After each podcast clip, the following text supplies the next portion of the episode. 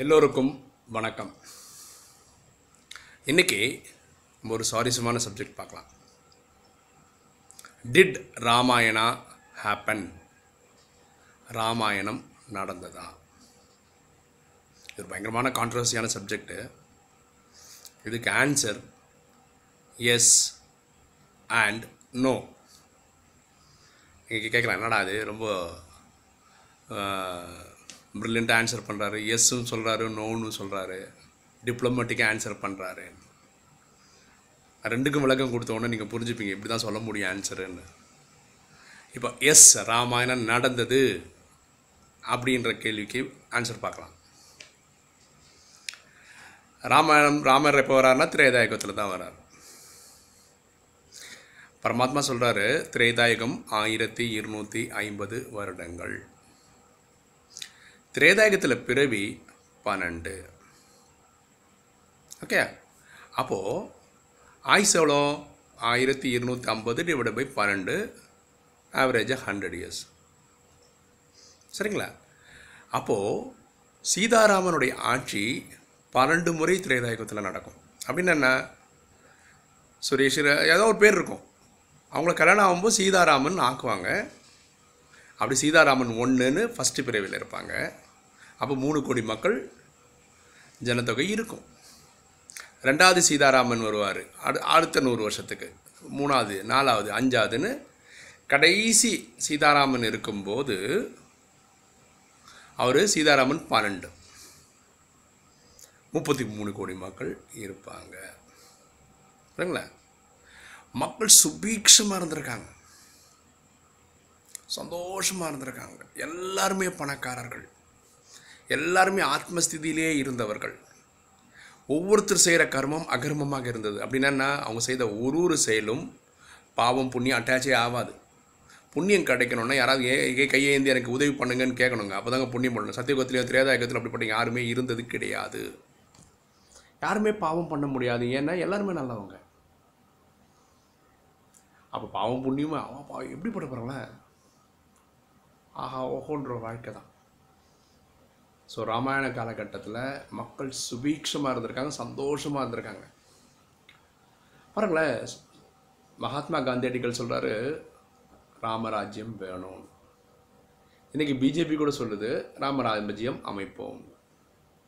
ஏங்க ஆக்சுவலாக என்ன சொல்லியிருக்கணும் லக்ஷ்மி நாராயணோட ராஜ்யம் வேணும்னு சொன்னேன். லக்ஷ்மி நாராயண ராஜ்யம் தான். அவர் ஃபஸ்ட்டு வரும்போது ஒம்பது லட்சம் பேர் இருந்தாங்க. கோடீஸ்வரனாக இருந்திருக்காங்க. பணம்லாம் பார்த்துருக்காங்க. யோசிக்காங்க எவ்வளோ பணம் இருந்திருக்குன்னு ஒரு எக்ஸாம்பிள் சொல்கிறேனே இப்போது கலிகாலத்தில் கேரளாவில் ட்ரிவாண்டத்து பக்கத்தில் பத்மநாபர் கஷேத்திரம்னு ஒன்று இருக்குது அந்த கோயில் அறைகளை திறந்தா கோடிக்கணக்கான பணம் கிடைக்குது. இது கலிகாலத்தில் கட்டப்பட்ட ஒரு கோயிலோட கதை. துவாபரிகத்தில் தான் நம்மளுடைய சோமநாத் கோயில் கட்டினாங்க விக்ரமாதித்ய ராஜாவால் கட்டப்பட்டது. அந்த கோயில் பணம் பாருங்களேன் ராஜா அவர் பணத்தெல்லாம் கெட்டுறாரு. அந்த கோயிலில் தான் கஜினி முகமது பதினெட்டு முறை படையெடுத்ததாக சொல்கிறாங்க அந்த கதை எப்படி சொல்கிறாங்கன்னா ரெண்டு கிலோமீட்டருக்கு ஒட்டகத்தை நிறுத்தியிருக்கான் அவன்.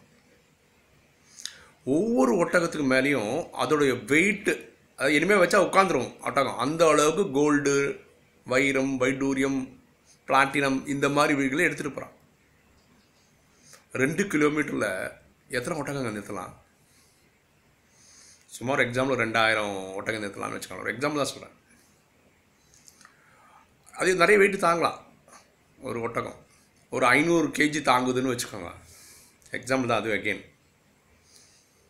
ரெண்டாயிரம் டு ஐநூறு கேஜி கோல்டோ சில்வரோ டைமண்டோ வாட் எவர் ஈக்குவாலிட்டி எவ்வளோ பணங்க போயிருக்கு நம்மக்கிட்டேருந்து அது மாதிரி ஒவ்வொரு வாட்டியும் வந்து கொள்ளடிச்சிட்டு போயிருக்கான்னா அந்த கோயிலோட சொத்து எப்படி இருக்கும் பாருங்களேன். அதாவல பரமாத்மா கிட்ட இந்த கேள்வி கேட்டிருக்காங்க. உன் கோயில் உன் சொத்து இப்படி அடிச்சுட்டு போகிறாங்களே நீ வேடிக்கை பார்த்துருக்கியே. அதுக்கு பரமாத்மா சொல்கிறாரு ட்ராமாவில் இருக்குது நடக்குது. அதே மாதிரி இந்த போன பணம்லாம் வட்டி சகிதத்தோடு பாரதத்துக்கு திரும்ப கிடைக்கும் பகவான் சொல்லுங்க. ட்ராமா எல்லாம் நல்லதாங்க போகிறது போகணும்னு இருக்கு ட்ராமாவில் போகுது. வரணும்னு இருக்கும்போது தானாக வருது. கரெக்டாக இந்த ட்ராமா பாருங்களா முப்பத்தாறுக்குள்ளே வினாஷம் ஆகிறதுக்குள்ளே நம்ம பணம் எங்கெல்லாம் எந்த உலகத்தில் யார்கிட்டலாம் போச்சோ அதெல்லாம் தானாக வட்டி சகிதோடு திருப்பி பாரத்துக்கே வந்துடும் இப்படி தாங்க ட்ராமா டிசைனாக இருக்குது ஓகே நம்ம டீவியேட் பண்ண வேண்டாம். ஓகேங்களா அப்போது மகாத்மா காந்தியும் சரி பிஜேபியும் சரி ராமராஜ்யம் ஒன்றுன்னு சொன்னாங்கன்னா அதனோட அர்த்தம் என்ன? முழு கல்பத்திலையுமே லக்ஷ்மி நாராயண் கிட்ட கடைசி லக்ஷ்மி நாராயண் எட்டாவது லக்ஷ்மி நாராயண் கிட்ட இருக்கும்போது மூணு கோடி மக்கள் தான் இருந்தாங்க. சந்தோஷமாக இருந்தாங்க. அதிகமான மக்கள் ஒரே ராஜா கிட்ட ஒரே மகாராஜா கிட்ட சந்தோஷமாக இருந்தது திரேதாயுக ராமன் கிட்ட தான். அதுவும் கடைசி திரேதாயுக ராமன் கிட்ட தான். ஏன்னா முப்பத்தி மூணு கோடி மக்கள் ரொம்ப சந்தோஷமாக இருந்திருக்கிறாங்க. எவ்வளோ நல்ல விஷயம் இல்லைங்க பாருங்களேன். அப்போது அதுக்கப்புறம் நடக்கவே இல்லை. துவாபரகத்துக்கு அப்புறம் இஸ்லாம் ஸ்டார்ட் ஆயிடுச்சு. ஒரு சைடில் புத்திசம் ஒரு சைடு கிறிஸ்டியானிட்டி அதுக்கப்புறம் இங்கே இருக்க ராஜாக்கள். எல்லாருக்கும் தேகாபிமானம் வந்ததுனால தப்பு பண்ண ஆரம்பிச்சதுனால தனித்தனியாக பிரிஞ்சு போனதுனால ஒரே டைமில் ஒரே நேரத்தில் மக்கள் எல்லாருமே சுபிக்ஷமாக இருந்தாங்கன்றது இல்லவே இல்லை. ஹிஸ்ட்ரியிலே கிடையாது. கல்பத்திலே கிடையாது. ஓகேங்களா? அதனால தான் இந்த ராமராஜ்யம் வேணும்னு சொல்கிறாங்க ஒரு குற்றம் இல்லைங்க. திரேதாயகத்தில் சத்தியுகத்துலேருந்து திரேதாயகம் அதனால் ஒரு ஜெயில் இல்லை. ஒரு போலீஸ் இல்லை. ஒரு வக்கீல் இல்லை. ஒரு கோட் இல்லை. எவ்வளோ நல்லா இருக்கும்ல. இதனால தான் சொல்கிறேன் ராமாயணம் நடந்தது. சீதை ராமனுடைய ஆட்சி நடந்தது. மக்கள் சுபிக்ஷமாக இருந்தார்கள். இப்போ அடுத்த ஆன்சர் ராமாயணம் நடக்கவில்லை. ஆமாம் நடக்கலை. என்ன நடக்கலை? சீதை கடத்தப்பட்டார். ராவணன் தூக்கின்னு போயிட்டான். அதுக்கப்புறம் இவர் வானர சேனைகளெல்லாம் பயன்படுத்தின்னு போய் சண்டை போட்டு சீதையை மீட்டாருன்றது நடக்கலை.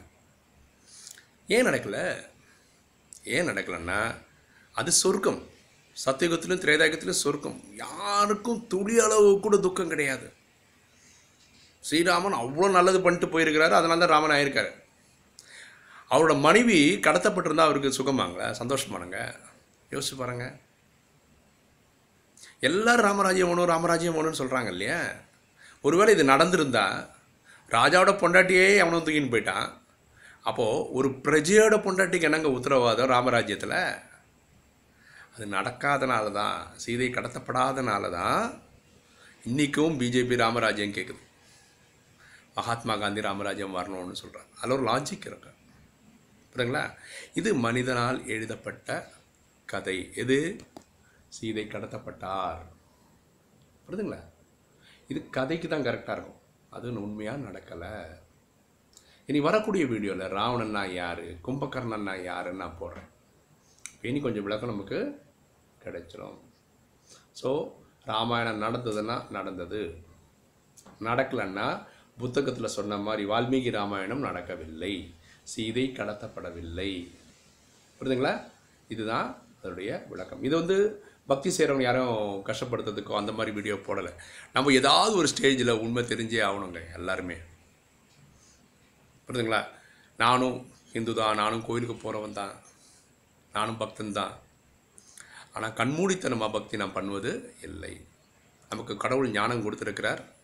அதை வச்சு நல்லது என்னது கெட்டது என்னன்னு புரிஞ்சுக்க தயாராகணும். உங்களுக்கு இந்த வீடியோ பிடிச்சிருந்ததுன்னா சப்ஸ்கிரைப் பண்ணுங்கள் லைக் பண்ணுங்கள் ஷேர் பண்ணுங்கள் தேங்க்யூ